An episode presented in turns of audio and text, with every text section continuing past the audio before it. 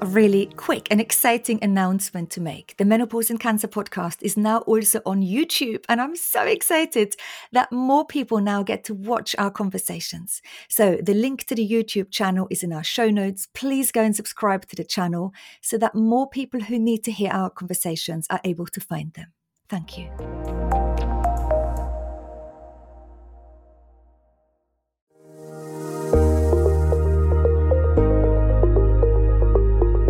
Hi, I'm Danny Bennington and welcome to my podcast. This podcast is for anyone who's been affected by cancer and menopause.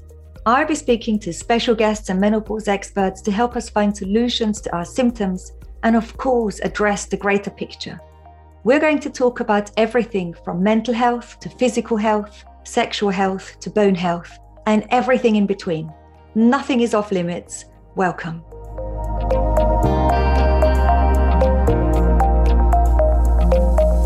I'm so excited about today's conversation. This woman I'm speaking to today, it's taken me months to get hold of her. Hilary Wright is a registered and licensed dietitian with over 2 decades of experience counseling clients of all ages on diet and lifestyle change. But now wait for it. Hilary has a speciality in 2 areas, and those are cancer and menopause.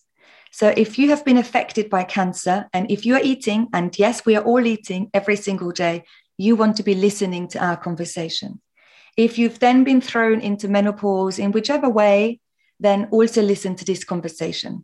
Hilary is the co-author of The Menopause Diet Plan with her colleague Elizabeth Ward.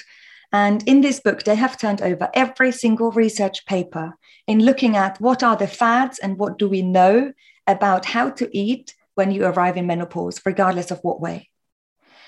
Hilary also works for the Dana-Farber Cancer Institute in Boston, where they provide nutrition care for patients undergoing treatment, but also cancer survivors. And Hilary has heard it all. If patients come to her and worry about sugar, she will talk them through of what the evidence is, what do we know, and how can she support this patient in making the choices that are right for her or him at that particular time in their treatment or post-treatment. We will talk about all the worries we have. I was so worried, and I share with her some quite personal worries I've had over the years. We also talk about fasting. What do we know? What's the evidence? Maybe what is new research out there? And she'll also share with us statistics on how diet can improve our overall health, but also our survival rates and what can help so we can reduce our risks of recurrence. This is a must-listen to conversation because I think for anyone who's been affected by cancer, diet will come up at one point. Our social media feeds are often full of these new plant-based doctors telling us to eat a certain way, other foods to exclude. But when you listen in, and what I think was so incredible talking to Hilary today is it's really not about what you're not eating. But I won't give too much away. Let's dive in. Hi, Hilary, and welcome. Thank you so much for having me. I just wanted to press record really quickly because you've already started to tell me what you do in your daily work, because I said to you, I don't know if there is anyone else who has expertise in menopause and working with people after a cancer diagnosis. And so you were starting to tell me what you do. Can you repeat that in your daily practice? Sure. I have these somewhat different areas of expertise that have grown largely out of my own interest and my own passions. And so I have, I call it my benefits-bearing job at the Dana-Farber Cancer Institute in Boston, which is an internationally renowned cancer treatment center. I've been there for 16 years. And I also have a private practice outside of that position, which is a part-time position where I'm the director of nutrition for Boston IVF, which is one of the largest fertility treatment practices in the United States. So in that position, I also have this expertise in this condition called PCOS, or polycystic ovary syndrome. And as I was just mentioning, I actually have twice this has happened to me where I've had, and probably more because this PCOS is an underdiagnosed condition, but I've had a patient who has PCOS and has a cancer diagnosis. In fact, actually, I do have somebody at Dana-Farber right now with the same pairing of kind of niche health issues. And so it's all women's health. I mean, clearly at Dana-Farber, I care for more than just breast cancer patients, but because most of the information on diet and lifestyle, or I don't know if technically most is the correct term, but a lot of the diet and lifestyle research on what seems to be the best way to move on in a cancer survivorship mode comes from women diagnosed with breast cancer, because there's a lot of research in this population, you know, either because, you know, it often strikes women at a time of their life that, you know, everybody knows some woman in their world that has had breast cancer, sometimes younger than other times. But, you know, there's a pink ribbon campaign, you know, they're all over yes. the world, where there are a lot of fundraising efforts that go towards raising money for women's, you know, breast cancer research, which is really, really important because women's health in general is nowhere near as funded, at least in the United States. That research is nowhere near as funded as much as it should be. So it's really great that a lot of, you know, helpful people have gotten passionate about it, donated funds and funded research in this area. Yeah. And where did your interests come from? And you are the author with the fabulous Elizabeth, and you wrote The Menopause Diet Plan. Yes. And did that come first, or did your work with the Dana-Farber Cancer Institute come first, or how did your career sort of develop into bringing those two interesting expertises together? Yes. Well, so when I first started out as a dietitian, I worked in hospitals for 6 years. And in both those positions, I took care of patients, people dealing with cancer. And then I transitioned to an outpatient clinic in Boston. It was a multidisciplinary practice that they also had an oncology, an infusion area, and they did radiation there as well. It was outpatient. And because I already had this expertise when I started working in that practice, you know, it was all outpatient nutrition counseling. I went down the hall and I said, you know, I know how to take care of cancer patients. I'd love to take care of our patients here. So I started doing ambulatory cancer care in that setting. At the same time, because it was a multidisciplinary practice, I was counseling everybody for everything. You know, we saw children, we saw adults, men, women, non-English speakers, people from all kinds of cultures. And part of what we also had there was women's health, reproductive health. Mm-hmm. So I saw a lot of women who were pregnant. I saw a lot of women with gestational diabetes. They would, you know, immediately send them to us. And then through that process, I actually had my own fertility challenge where I had what was referred to as secondary infertility, where I had conceived my first child without any trouble, and the second one wasn't happening. So I went down the hall to one of these reproductive endocrinologists and I said, something's not right. I need you to check out my hormones. And fortunately, I had some minor hormonal tweaking, had my second child, who's now 25. And then I had a surprise third one because I clearly made some assumptions about my hormones. But having been on the receiving end of what that's like, such a detailed, in-depth analysis of really what it means to be a woman and try to bear children gave me a tremendous amount of empathy for that.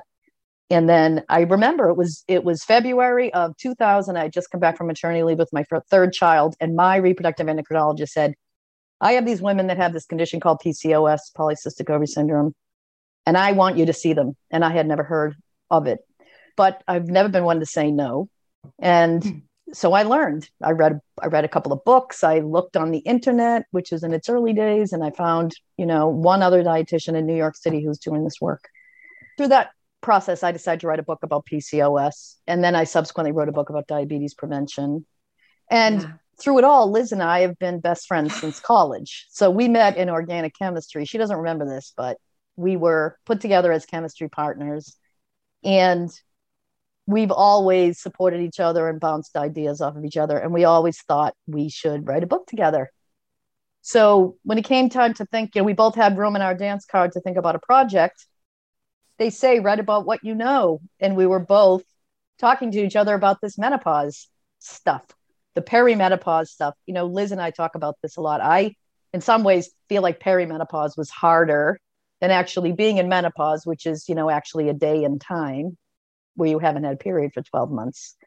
But what we learned through doing this research, and we, in hindsight, we noticed ourselves, things start changing way ahead of when you're officially in menopause. Yes. And that, for me, was the biggest probable kind of revelation with doing this research, is realizing that really what women need education around as to how to start paying attention to these issues sooner, like in our early to mid 40s. And as we were talking offline, you know, some women go through menopause much earlier than that for unfortunate circumstances. So the dialogue needs to happen a lot earlier.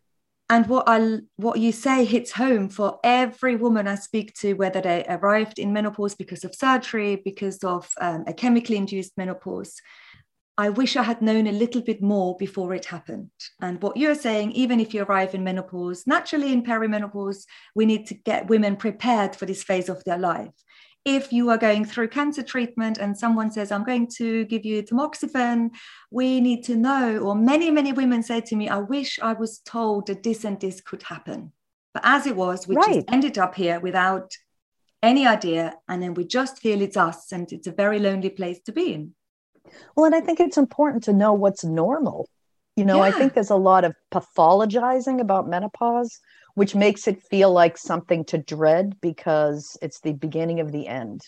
And that's not to minimize the challenges that can come along with perimenopause and menopause that can last for years.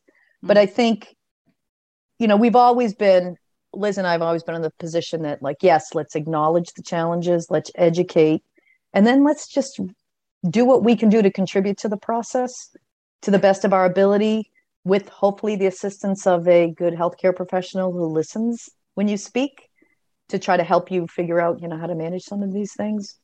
You know, the interesting thing is a lot of the same things that lower your risk of a cancer diagnosis are the best for survivorship, are also best for many of the health issues that become more potentially relevant as you go through and beyond menopause. So, there's a lot of similarities. It's trying to get those messages across.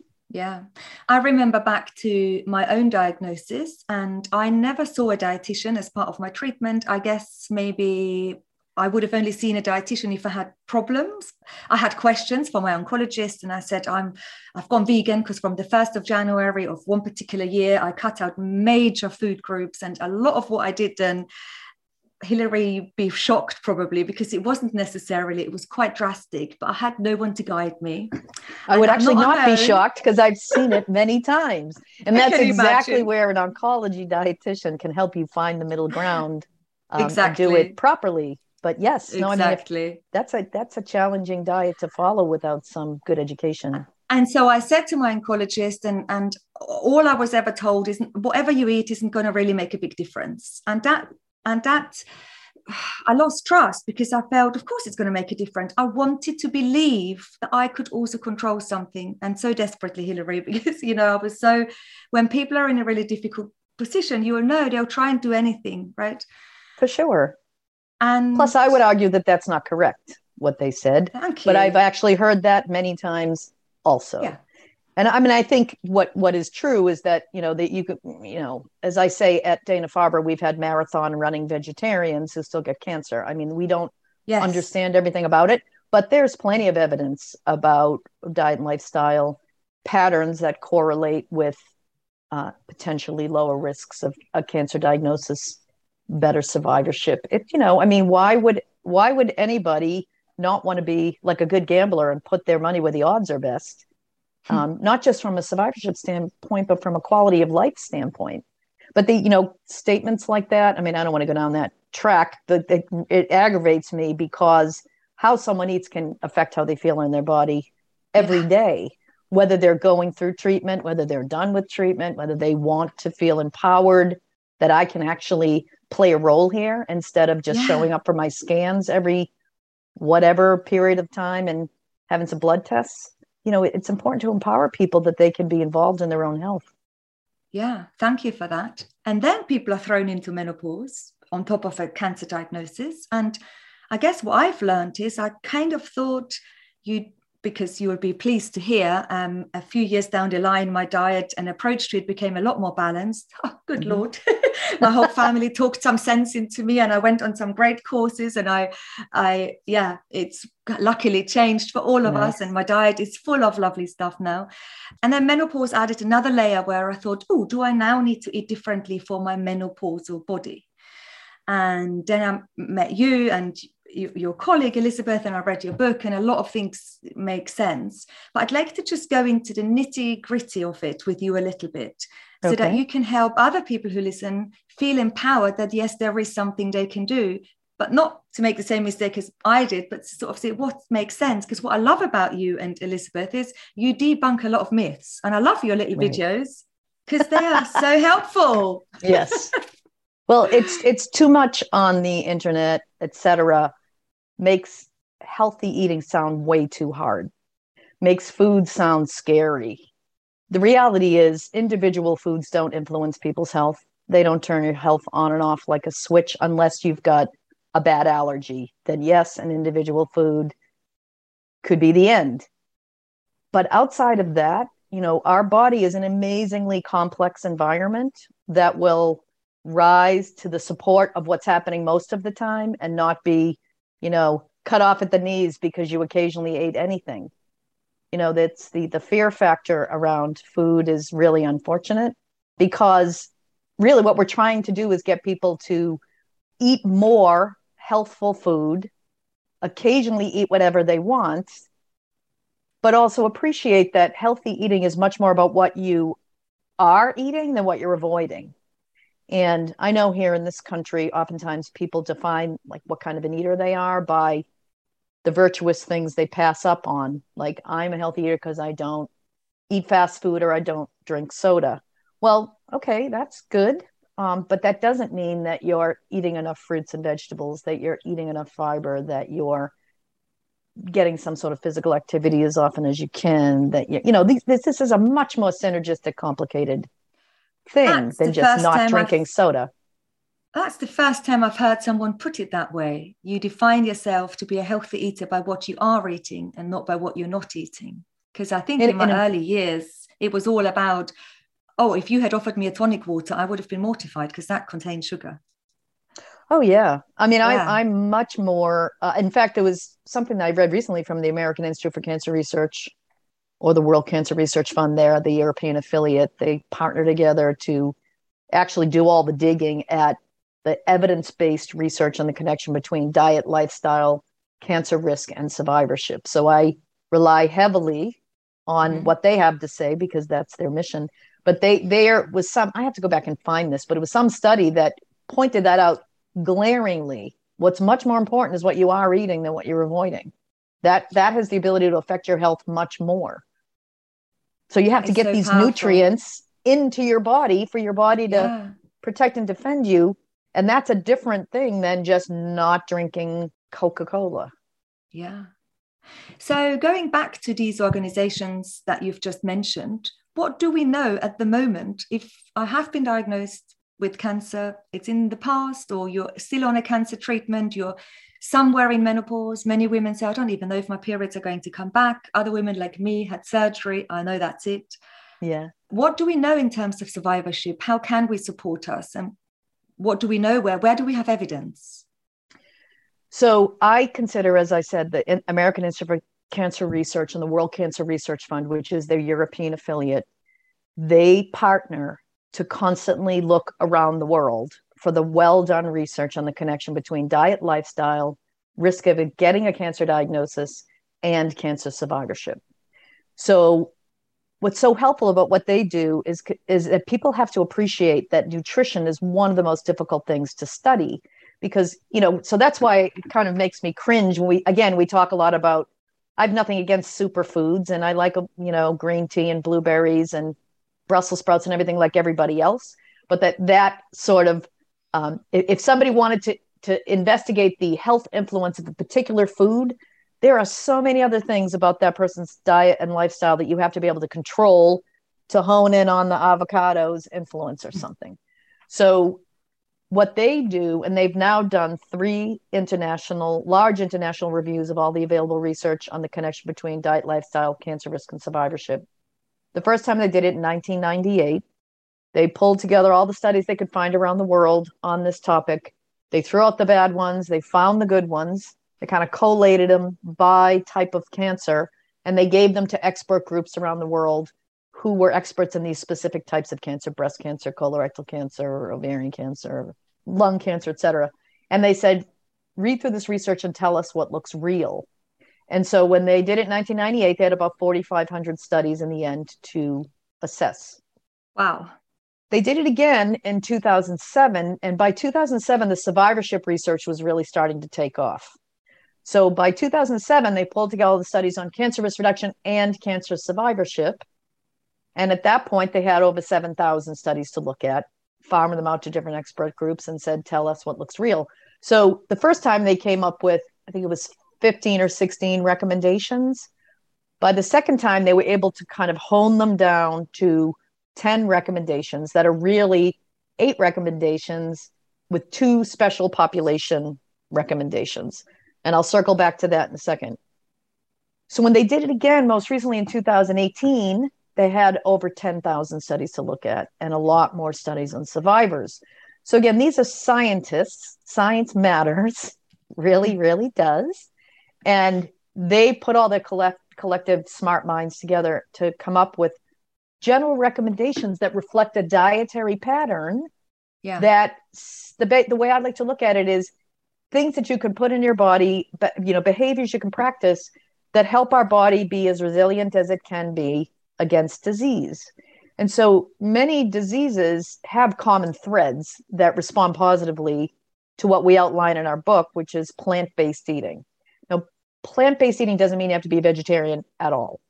It basically means that you want to aim for like 2/3 to 3/4 of your food choices from less processed plant foods as often as possible, that you focus on healthful sources of protein and carbohydrates, you know, starchy things, ideally whole grains as much as possible, you know, with occasionally doing whatever you want, you know, so you can still live an enjoyable life, you know. So their recommendations are things like maintain the healthiest weight that you can, you know, without becoming underweight. It, you know, if I had a dime for every woman I've had as a patient over the years who sacrificed the quality of her diet so much for the sake of trying to maintain that body that she thinks she can maintain. This is one of Liz and I, one of our big mantras. It's okay to not look how you looked when you were 20. Mm-hmm. You know, I mean, bodies change with age. And so there's always the risk, particularly for women, to do what, you know, throw the baby out with the bathwater, throw out the good with the bad while they try to restrict to control their weight and then not getting enough of those volumes of plant foods. So, but maintaining a healthy weight influences the environment of your body. Trying to be physically active, you know, most days of the week is important. So we can, I'm just going to list off the, you know, the main major ones, yeah, and we can dig into them individually if you want, but it's, you know, eat a variety of plant foods, varying up the fruits and vegetables people consume matters a lot, because a lot of the health benefits of eating fruits and vegetables go beyond the fact that they're mostly water, so they fill you up without loading you down with a lot of calories. They have carbohydrates, protein, fats, depending upon what they are. They have vitamins and minerals. They have tens of thousands of compounds in them that act as the immune system of the plant. So we have an immune system, so do plants and animals, obviously. These compounds, we lump them all together. We call them phytonutrients. Phyto just means plant in Greek.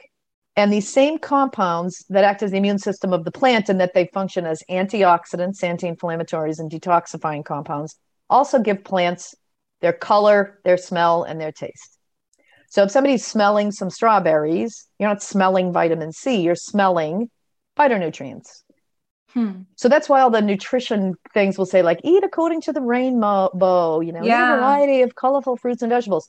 It's a lot more palatable than saying, eat isocyanates and resveratrol and carotenoids and lycopenes and quercetin and EGCG. You know, people don't eat those, they eat food.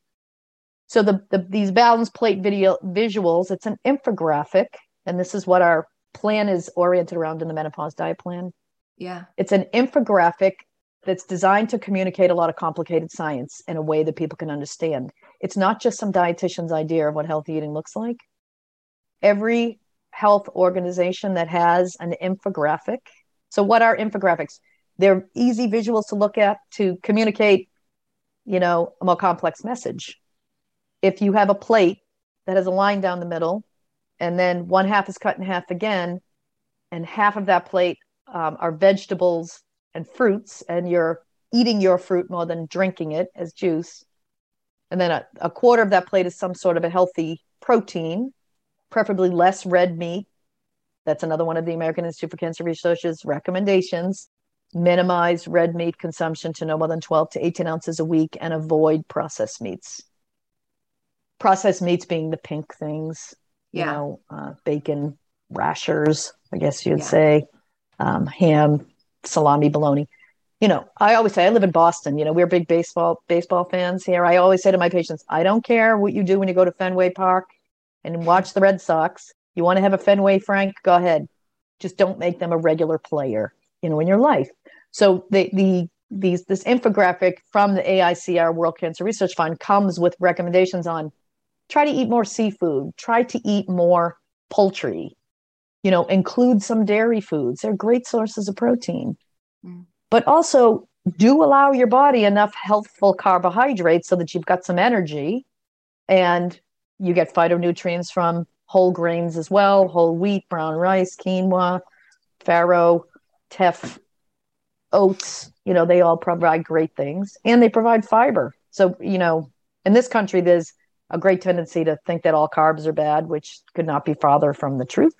So we just show people how to incorporate it in a way that kind of blends in the portion control that is needed for most women through this phase of life. Again, their whole approach is how to eat. They're hardly saying what not to eat. I mean, I know they talk about red meat and processed meats, because we know processed meat is carcinogenic. But apart from that, they're not saying you mustn't. Their approach is, if you eat like this, you can reduce your risk of disease and disease recurrence prevention, right? Correct.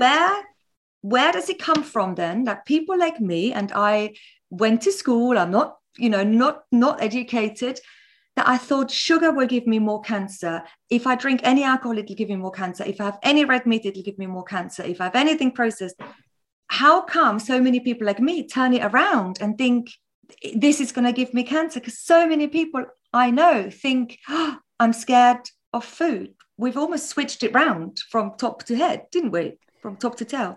So I did only get through part of their recommendations and some of those things. So we, you know, to proceed on, it provides some recommendations. Again, none of it is meant to be all or nothing. So they do suggest that people limit their intake of processed foods, added sugars. But from their recommendation comes from the clear association between excess weight and 12 different kinds of cancer.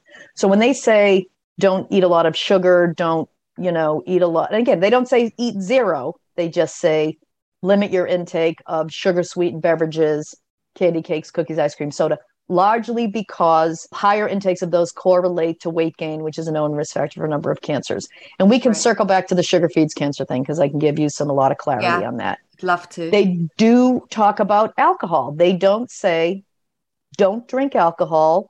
They will say that alcohol does correlate with a number of cancers, and the more alcohol you drink, the higher the correlation. So if you talk to the cancer people, they really want people to not drink a lot. If you talk to the heart people, they don't want people to drink a lot either, but they'll introduce the whole concept of alcohol as an anti-inflammatory, as something that thins your blood, you know, potentially associated with a low-risk cardiovascular disease. We always have to remember that cardiovascular disease is still the primary killer of women. So I think alcohol, the benefits of it were probably oversold a little for a while. Because everybody is now saying, feel free to not drink.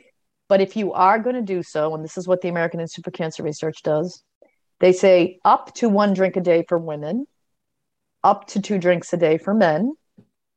No, you can't hoard them all for the weekends. Mm-hmm. And have awareness of what a serving is. So a serving is 5 ounces of wine. So I do recommend to my patients, figure out what alcohol-containing beverage you like and just measure and know what you're doing. Take your wine glass at home, get a 5 ounce liquid fluid thing and see what, 5 ounces looks like. A shot and a half of spirits or a 12 ounce beer. So this is what beers used to be. I'm sure, I know it's the same in the UK because I have a cousin there and I've spent a decent amount of time there. Many beers are no longer 4.8% alcohol. So when they're talking about a 12-ounce beer, they're talking about, you know, a typical, like an American talk, like a Budweiser. You know what I mean? Like a... It's a small low... beer, really. Yeah. Conservative alcohol content. Mm. So craft brews are hugely popular in this country.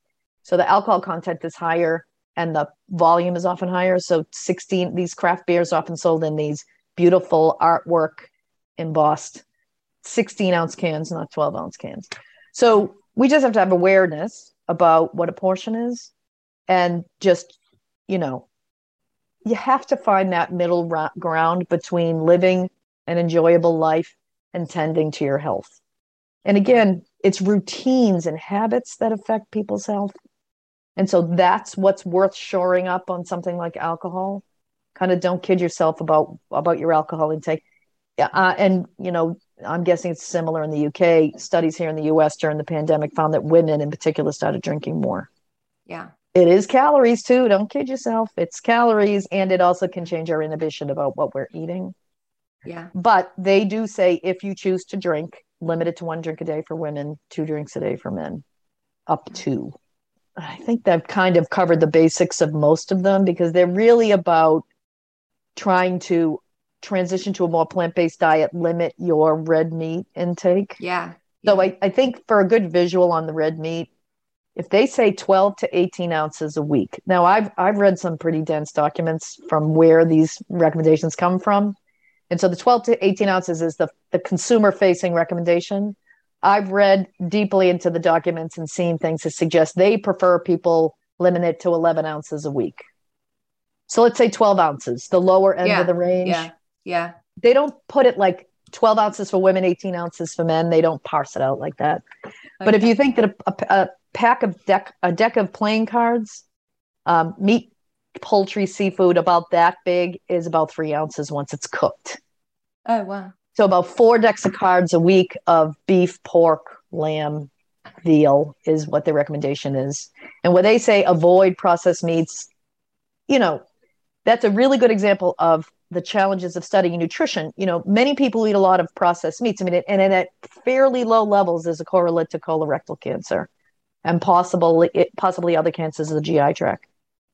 But folks that eat a lot of processed meats generally are not otherwise, you know, marathon running vegetarians. So you have to control for so many lifestyle factors. And I believe them. It's definitely there. But I also know enough about how complex the human body is. Like Liz and I have said before, it wasn't until I was well into my career where I realized why I needed to take 7 semesters of chemistry so that I can understand, you know, baloney when I see it. And so much of what's written on the internet that puts people in a fear state is written by people that really don't understand how the human body works. Mm. And, you know, again, I've had patients that won't eat birthday cake because they fear the sugar feeds cancer thing so much. Yeah. That makes me want to cry, you know? Yeah. So, you know, we can dig into the sugar feeds cancer thing if you want to at some point. I remember my 20s. I think they turned 6, maybe my twin girls. Like Elizabeth, I've got 3 girls, and we always talk about it because you've got the 3 boys, don't you? Your best friend Elizabeth had the 3 girls. I've got 3 girls. And it was their birthday, and my mum hired a camper van, and we all went camping around this lovely lake in Austria. And I ran there. So I was training for a half marathon. It was a year after my diagnosis and treatment. And I was really the whole run for the whole 45 minutes in my head. I had this conversation. Are you going to have the birthday cake? Are you not? Are you not? And I did struggle. I did have the cake. I don't know whether I enjoyed it. I did enjoy the cake, but I did have a guilt feeling that came with it, because up until that time, and I'm going to put this in brackets with my fingers. I know people at home can't see that now, but I thought I've been so good so long. I haven't had any sugar for so long. I've been so good. And I'm going to just give up now by having their birthday cake. And I do remember it as a really sad point looking back. And well, people can't see me wiping my tears at you having worry about eating your birthday. I mean, do you want to talk about this sugar feeds cancer thing? I want to. I really want to, because I hear it all the time. And so many of us are worried about sugar and cancer. So go on. What do you know? Okay. So sugar feeds cancer makes it sound like if you have like a piece of chocolate, it's going to beeline to any lingering cancer cells in your body and just specifically fuel them. And that is a gross oversimplification of something that's much more complex. So what we really have some concern about and like to pay attention to is the fact, as I said, if someone has a diet that's very full of a lot of added sugars and processed foods, they're regularly consuming sugar. When we consume any kind of a carbohydrate, whether it's healthy for you or, you know, a food for fun, you know, we don't like to label foods as good and bad. Individual foods are not worth that power. But when you eat carbohydrates, within about an hour or so, they're in your blood as glucose. That's supposed to happen. That needs to happen. All the cells of our body use glucose as fuel. Once the glucose shows up in our body then goes to the task of trying to clear that extra glucose. So we always have to have this baseline glucose. An hour after you eat or consume carbohydrates, your blood sugars rise commensurate with how big was that portion of something you just had. So if somebody drinks, a big soda, they're going to have a lot of sugar in their blood. If somebody eats an apple, they're not going to have much at all. And that's important because once the sugar or the glucose arrives in the blood, your pancreas, which sits right in the neighborhood where the sugar shows up in your blood, its job is to read your blood sugar and secrete out a hormone called insulin. Insulin is what we call a growth hormone. And its main job is to make cells grow by unlocking them so the glucose can get out of the blood and into the cells. That's totally normal. And humans need it. We need that fuel. So human bodies evolved throughout most of human history. There wasn't all this added sugar and processed food. Food was much more, our body had to work a lot harder to digest it. It was harder to come by. And so our body is sort of set up to expect our blood sugars to roll like hills throughout the day.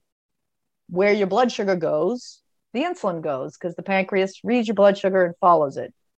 That's all perfectly normal and safe and desirable. The concern about a lot of the degree to which these added sugars and refined foods have become so commonplace in our diet is that many people, instead of their blood sugars rolling like hills, often have much more exposure to glucose in their blood because of consuming a lot of added sugar. Drinking sodas, large portions of largely refined carbohydrates. And insulin, remember what I said, it's a growth hormone, makes cells grow. So if someone is regularly consuming those things and regularly exposing their body to surges of blood sugar, they're going to be exposed to more insulin. And insulin makes cells grow, whether they're good for you or bad for you, whether they're healthy cells or cancer cells. So what we care about is, what are you regularly exposing your body to?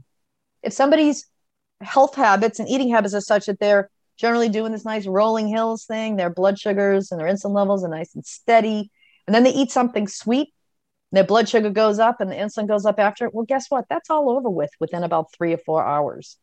There's no lingering effect to that. What matters is, what do you revert to as your baseline eating habits? The other, does that make sense? Yeah, totally makes sense. Totally. So the other layer on, and I talk about this a lot in my pre-diabetes book and my polycystic, and also in the menopause book, is that we have a very large percentage of our population that is overweight, and excess body fat is associated with a condition called insulin resistance. Insulin resistance, we know a lot about, because in its most advanced form, it causes type 2 diabetes. But insulin resistance means when the insulin comes out of the pancreas, tries to unlock the cells are kind of numb to it. They resist the action of the insulin. And the pancreas figures out that happens, so it secretes more insulin to kind of force the action, force the cells open. So it, and that is particularly exacerbated if someone has excess weight and is sedentary, because physical activity naturally lowers your blood sugar and your insulin levels, which is why physical activity is such a potent cancer survivorship strategy, why it's such a potent diabetes prevention strategy, because physical activity actually triggers the production of chemicals that assist the insulin unlocking your cells, so you don't have to secrete as much insulin to get the job done. If I get this right, if I have a piece of cake and I'm not feeling bad about it, if I go for a walk afterwards, would that help? Yes. It would. Yeah. Because it would. From so what you were explaining. If it made you feel better, absolutely you could do that. But even if you didn't go for a walk, even if it was your birthday and you ate a big meal and you had cake and you were in a food coma, it's all going to be over with, within a few hours. Yeah. It's not going to have this lingering effect of, oh my God, I ate some sugar. I just ratcheted up my cancer risk reduction recurrence by some measurable. Yeah. I mean, what you're talking is the repeated exposure to sugars and carbohydrates that will repeatedly put your body into that state, right? It's continuously. Correct. Well, I mean, and the reality is, and I know that there's similar challenges in the UK, there's a lot of folks that their diets could use some tuning up, that could use more regular physical activity in their life. Certainly we know in this country, I just updated my pre-diabetes book and I came across the statistic that said 85% of Americans are not eating at least the minimum recommendation for fruits and vegetables. Yeah. Which would be 2 servings of fruit, 3 servings of vegetables. And as a result, 92% of women and 97% of men are not eating enough dietary fiber. We now understand that dietary fiber is hugely important to so many aspects of our health, because we have this healthy bacteria in our gut called our microbiome. That healthy bacteria eats fiber, produces all these health promoting, including cancer fighting compounds. We now believe this is a big part of the influence of dietary fiber and reduced risks of colorectal cancer is these microbes eat the fiber. That's called prebiotics for the probiotics. That's the microbes, and produce these things called postbiotics. They're compounds, which in the case of the colorectal cancer connection, there are these compounds called short-chain fatty acids that are produced by the microbes in our GI tract that are the primary source of fuel for the enterocytes, the cells that line your colorectal cells, and that seems to lower their risk of becoming cancerous. Wow. So this is food as medicine, big time. But these microbes, they make compounds that lower inflammation, neutralize oxidation, enhance insulin sensitivity, good for your brain. And the reality is most of us aren't doing it. So that's, there's always work for improvement. What you just said earlier is how many women don't eat enough fruits and vegetables every week or every day. I've just read a study recently that more than half of the women in the UK don't move enough at all. So if you're, it's another thing, right? So if you're adding the two together, we're not going to set us up. And I loved what you said earlier, to be the best player at your game, really. Well, I mean, you're going to get a lot more bang for your buck if you focus on eating more fruits and vegetables than just not eating sugar. You know what I mean? There's a lot of evidence. I mean, these balanced plate visuals, like the one we have in our book, these are basically a Mediterranean diet on a plate. The Mediterranean diet is just the world's most studied plant-based eating plan. The DASH diet, we also talk about that. The DASH diet is like the Mediterranean diet. It's what can you put in your body to give your body the raw materials it needs to protect and defend you? That is more fruits, more vegetables. The DASH diet is specific to lowering its dietary approaches to stop hypertension from Harvard. Yeah. It's specifically targeting lowering blood pressure way beyond just the sodium. What do people think? You have high blood pressure. We know this is common, more common in women as they get through menopause and beyond. Well, don't eat a lot of salt. Well, yes, that's part of it. But we also know there are a lot of things in foods that help to lower your blood pressure. Amazing. And they're in things like nuts, and they're in things like beans, and they're in fruits and vegetables and seafood. But you do differentiate a little bit to the normal Mediterranean diet, don't you? Because you talk about protein in a more, what I love about the book, you've really turned over all the research papers, haven't you? You've done all the groundwork. You've looked at it. You can flip through the back and say, how in God's green earth did they read all that stuff?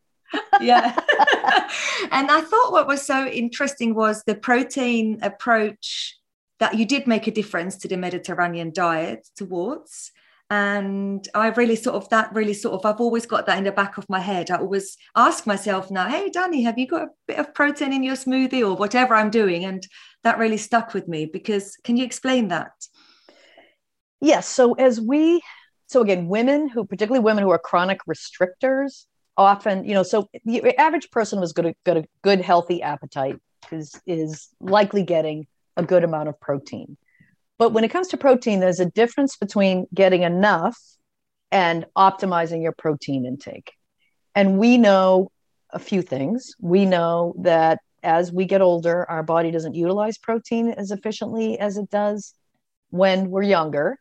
So, and in fact, in Europe, their protein recommendation after you get over, I can't remember the exact age. Liz is really good at this, these charts and numbers. I want to say it's over age 70 in Europe. Their recommendation for protein is higher than it is here in the US. We also know that protein, particularly for muscle maintenance, is used better when you take it in chunks over the day. Yeah, you distribute it as opposed to not really thinking about it and saying, oh, I'm just going to have a lot of chicken, you know, with dinner. Because we know the only, you know, the only real card we have in our deck to influence our metabolic rate through and beyond menopause is body composition.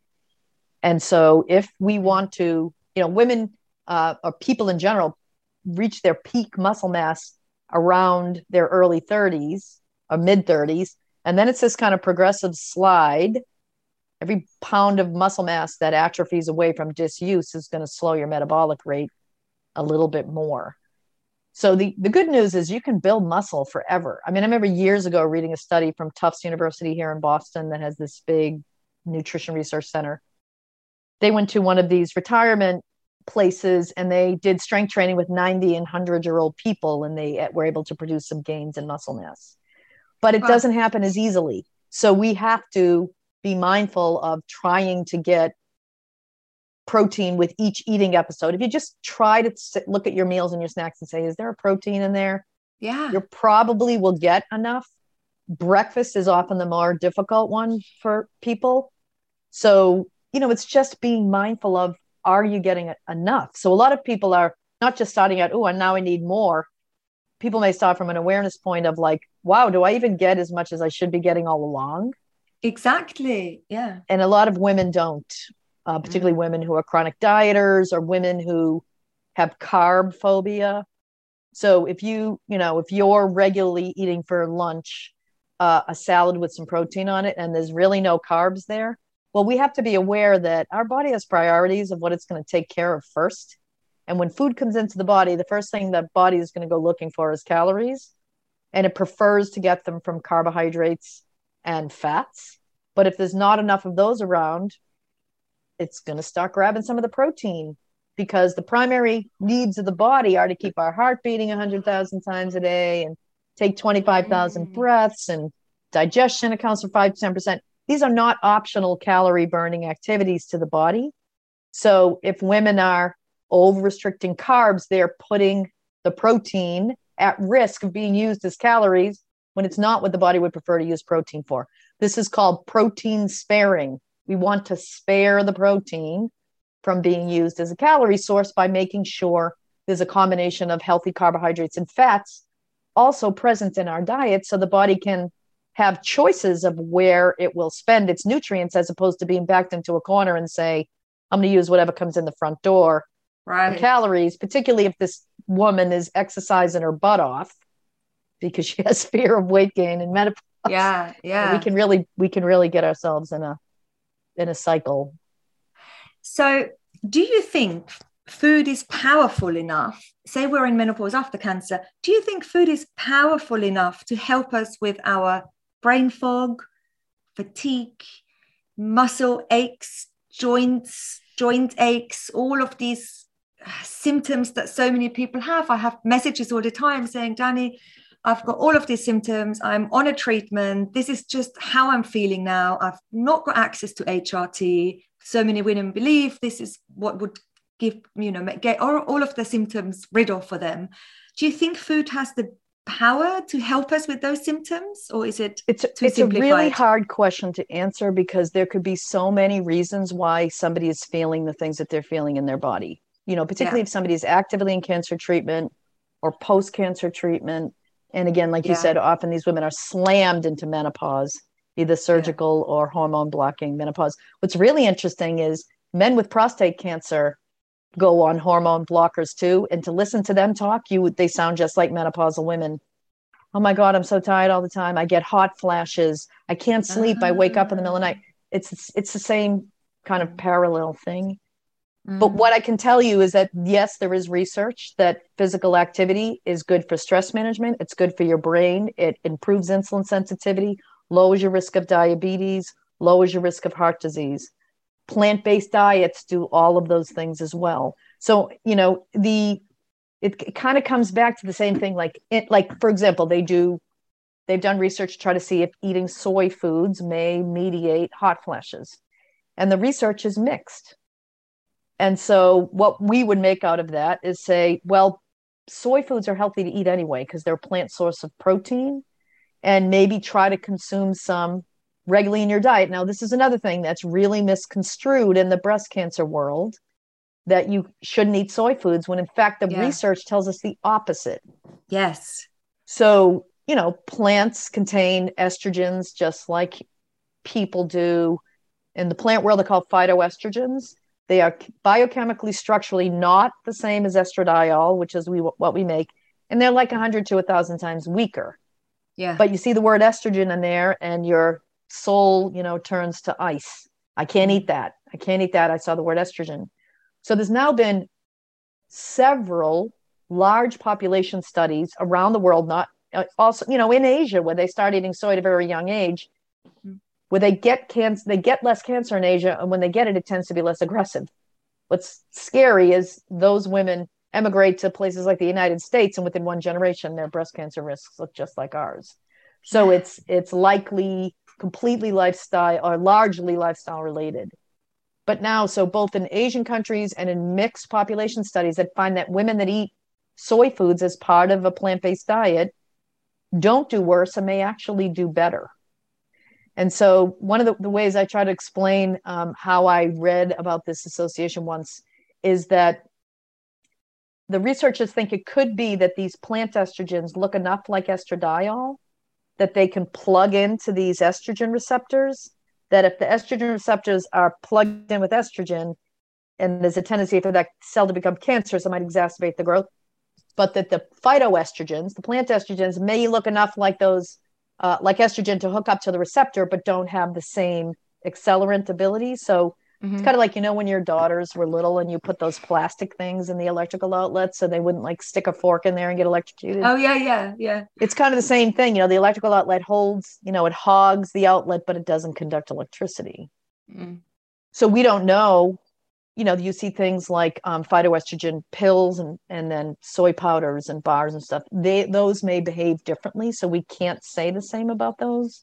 So sometimes women with hot flashes who are breast cancer survivors want to know, can I take isoflavone pills or black cohosh or, you know, some of these other things. And we just can't say whether that is a safe thing to do. But we can say you can try to increase your soy intake. The research in terms of benefit may be mixed, but maybe you're one of those people that experiences some benefits. That's hopeful. So it's your edamame beans, it's your soya milk. Totally. And plant-based eating. There's a big study called the Mind Diet. It's been going on forever. It's all about monitoring mental status. We talk about it in the book. They continuously produce research papers that tie plant-based eating, low in red meat, to better brain health. So we could say maybe that if brain fog is part of your problem, maybe harnessing those effects. So the difference between diet and lifestyle and drugs is diet and lifestyle is a synergistic thing. Drugs produce a directed effect. So, but what I can tell you is that most women could stand to take their plant-based eating to the next level. So, and there were a lot of people counting like the lettuce and tomato in their sandwich as the vegetable with their lunch when it's really not a big enough portion. I call those bonus vegetables. We can pimp up your plate, can't we? That's a lot. It's like a lot of people. Yeah, yeah. Can I ask you a last question, because it always comes up? And what do you, before I ask you actually, it's not that I don't believe other scientists and dietitians. However, you know, you have doubts and you wonder sometimes. because you advocate for a plant-based diet, but nor you or Elizabeth are fully vegan. That's why I really believe you. And that sounds really weird, and there's no sort of logic behind that, but you make it accessible and you can still say there are real benefits for you to eat a certain way. And you're not saying to me, don't eat the rest, but you're telling me the benefits of eating a certain way. And it's, again, you're showing me what I can do rather than what I shouldn't do. And that's so empowering. That is amazing. Well, and you know, if you emphasize enough of the trying to get some of these things into your diet that you want to be eating more of, if you do that enough, it's going to nudge out some of the less desirable stuff, first of all. Yeah. And, you know, and I've read research studies, and, you know, we have to do journal clubs for each other at Dana-Farber, you know, in the nutrition oncology team. And I remember reading a research study that was comparing vegan diets to plant-based eating that included seafood. And some studies suggest that that is healthier. So what's healthier is always going to likely vary some from one person to the next. But what we need to be realistic about is what are people willing to embrace and how much of a difference does it make whether you're fully vegan? Now, many people decide to be fully vegan for other reasons besides nutrition. You know, it could be environmental, it could be love of animals, could be lots of things. But, you know, I've always said that, you know, the good news is there's no like vegetarian police like hanging in the bushes that are going to come out and bust you if they see you eating, you know, a chicken sandwich or something. You're so right. You're so right. In the early days, my mom said to me, Danny, whatever you focus on expands. And to her then it seemed that I was just focusing on what I shouldn't eat. And she said, imagine you're in a dark room, you turn your headlights on and you just focus on what you can't eat. Your cakes and your sodas and all of those things. She said, it's mad because you would want that even more. It'll escalate and it'll grow bigger. And she said, imagine you just focus on what you want to be eating instead. And you sort of just, what she said to me from a very sort of, you know, emotional mother to daughter sort of conversation, you've just sort of almost translated into the science, or you're backed up by science. And it's the first time. I mean, it's simple. The influence of what I call foods for fun. It's simple dilution. It's like a dilution. You know, I mean, if you've got a bucket of water and you put a drop of something in it, it's not going to change the bucket of water very much. You know, I mean, if your general diet is good and decent and you're still enjoying food, you know, Liz and I, it crushes us to see people overly stressed out by occasional indulgences that have no lasting impact. You know, I mean, we have to trust that all your good efforts are still there holding the house up, you know, should you decide to partake in something unique. It's not going to make the walls collapse. We just overblow it in such an unnecessary way. Yeah. And I guess there are two camps. There are some of us who want to do everything and change everything we've done and to give it our best shot. And then there are some people who don't believe in it at all and they just carry on like they always have. And both is fine because everyone is so differently wired. Well, and readiness is can't be forced. Readiness is everything. But we know that stress is not good for you. So what worries me, because without a doubt, you know, we've always said among my nutrition colleagues at Dana-Farber, our most stressed out patients are our breast cancer patients because there's just too much information out there. You know, there is clearly too much information. A point with too much information becomes counterproductive because you get whiplash trying to factor in everything that you read written by God knows who on the internet. I know. And you know what? A nutritionist once said to me, she said, Danny, you put your whole body under so much stress by having such a restricted diet for so long.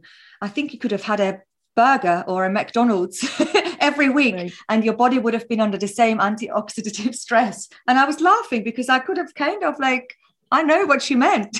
Right. Yeah. No, I mean, stress is definitely not good for you, and stressing about healthy eating and all that stuff is in the end, if it's exacerbated and chronic, it's another source of stress. Yeah. My last question for you is on fasting. And it often comes up when people are going through cancer treatment, and there are some chats in the community that might say or suggest, if you fast whilst you go through chemo, maybe your drugs work better. I know even 10 years ago, I've heard that. And then now there is so much the 5-2 diet. There's so many different ways of fasting. What do you and Elizabeth, or you and your colleagues, team members, what do you suggest to your patients? If someone says, hey, Hilary, I want to fast, what's the best way? Okay. So the first thing is there is a lot of interesting and evolving research on fasting during cancer care that is still evolving and not to the point where we implement it with our patients as regular advice. Though we're always there trying to partner with our patients. If I'm not, I'm there to try to, I'm not the one with cancer. I'm not going to tell you, you can't do something if I don't think it's going to hurt you. But sometimes some things like unbalanced vegan diets and dramatic weight loss, yes, that could hurt you. So I'm going to try to talk you out of that. There were so many different kinds of fasting. So this type that you kind of alluded to, fasting a couple of days before and, a couple of days after chemotherapy, does it make the chemo more effective? Does it reduce the side effects? We're kind of watching that, and to see, we always have to balance in the equation is that we know that if someone who is going through cancer treatment loses a lot of lean body mass, that is a lot of what leads to people's downward spiral, losing a lot of muscle, organ tissue from undernutrition. So if someone is able to eat well in between and they decide they're going to fast, I still, what I'm not yet satisfied yet is that are there any incremental measurable drops in lean body mass during each of these little fasting episodes, and how do you mediate that? And there's so many considerations that would come into play. How old is this person? What is their baseline health like? Are they on a curative path? Is this palliative? What are their beliefs? So that it's a hard question to answer specifically. Yeah. But there are more kind of general ways to apply fasting, many of which I'm not a big fan of non-sustainable changes. So fasting implies eating less than 25% of your calories in a day. So there are people who are doing a lot of fasting for weight control, for like weight loss, where they might do 5-2 fasting, where they eat what they want for 5 days, fast for 2 days, or every other day fasting. The only one that I think really has staying power for most people is what we call extended time fasting, where out of every 24-hour period, you try to allow yourself, a meaningful amount of time when your body is not engaged and all that, that thing I was talking about with the carbs and the glucose and the insulin. Yes, yeah. We eat food. Insulin is just part of it. There's all kinds of growth hormones that get released into our body that pick up all these nutrients, tell them where to go and what to do.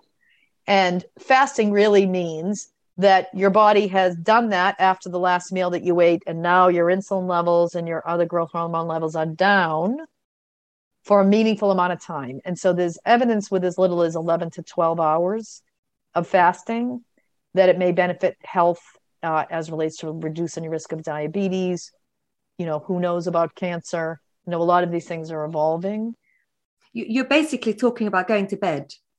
I'm basically talking about getting up and understanding that circadian rhythms, which are our body functions differently based on whether the sun is up or the sun is down. Yeah. And that includes insulin function and a lot of other things. Every cell in our body, including all those microbes that we cohabitate with, they wake up with the sunrise and they're more active during the sun up time of the day, in anticipation of the sun going down, because prior to Thomas Edison and electricity, the sun went down and the campfire went out and people weren't out there hunting and gathering in the dark.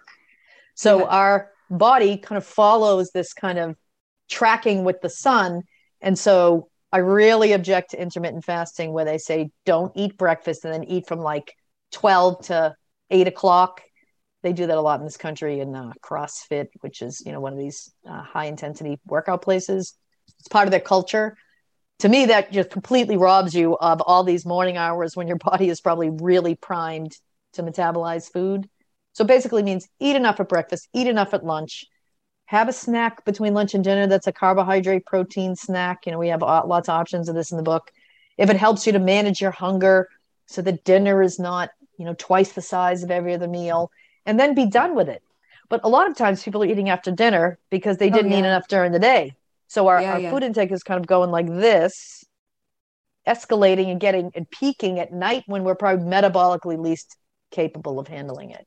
Yeah. Whereas what we really want is that nice rolling hills thing, starting reasonably early in the day with proactive attention to giving yourself enough opportunity to eat fruits, vegetables, whole grains, nuts, seeds, beans, seafood, poultry, dairy, low fat dairy, and give yourself a chance to get in enough healthy food to give your body the support it needs.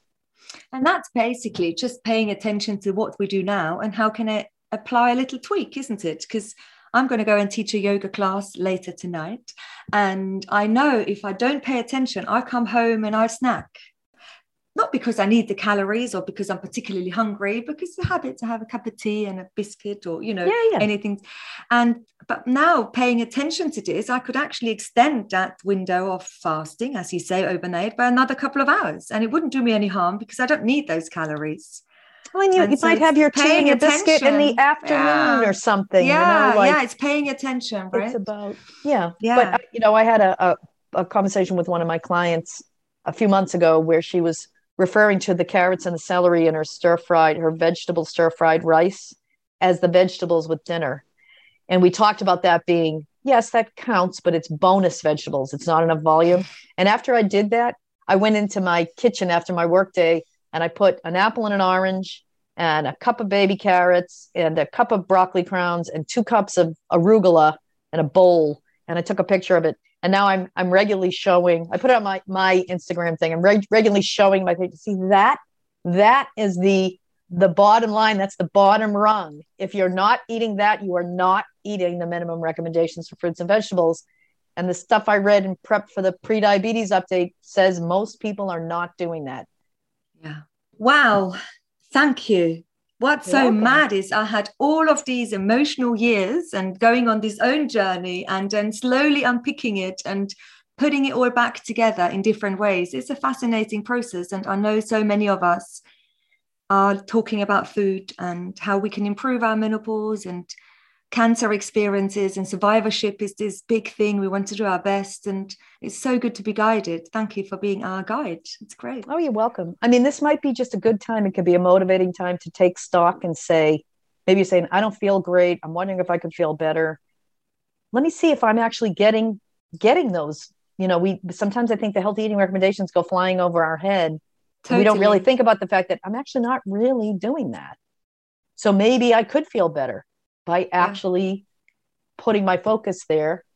So it can be a motivating time of life as well. Yeah. I'm so glad I spoke to you, and I'm so excited that so many more women can listen to our conversation. So thank you. You're very welcome. Thanks for having me. Wow. I loved talking to Hilary, and I'm not sure about you, but it's really taking me back to how did I eat before I was diagnosed? And in my case, because I never really struggled with weight. I was eating 2 slices of cake when people had 1 slice of cake because I didn't need to worry. I grew up in Austria and I loved salami sandwiches, anything with salami, so processed meats, and I was there.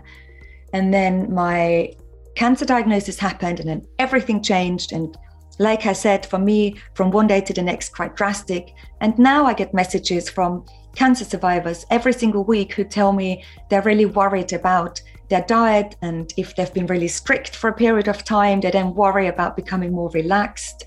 And so it's normal, and I just wanted to highlight this is a process, and the way we eat will change over the months and the years, and that's a good thing. I think it would be really boring if we ate the same way for all of our life.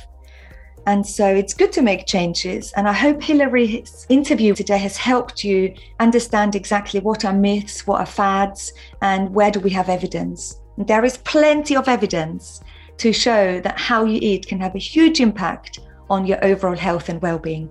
And I hope that is a real motivation for you to eat the way that is right for you, so you can treat your beautiful bodies in the best way you can. Lots of love. And as always, if you could please rate and review this podcast and also subscribe to it. And if you have someone who's been affected by cancer but is maybe not in menopause, then also share this episode, because I think there's so much value in what Hilary has to say for all of us cancer survivors out there. Thank you for listening again, and I chat to you next week.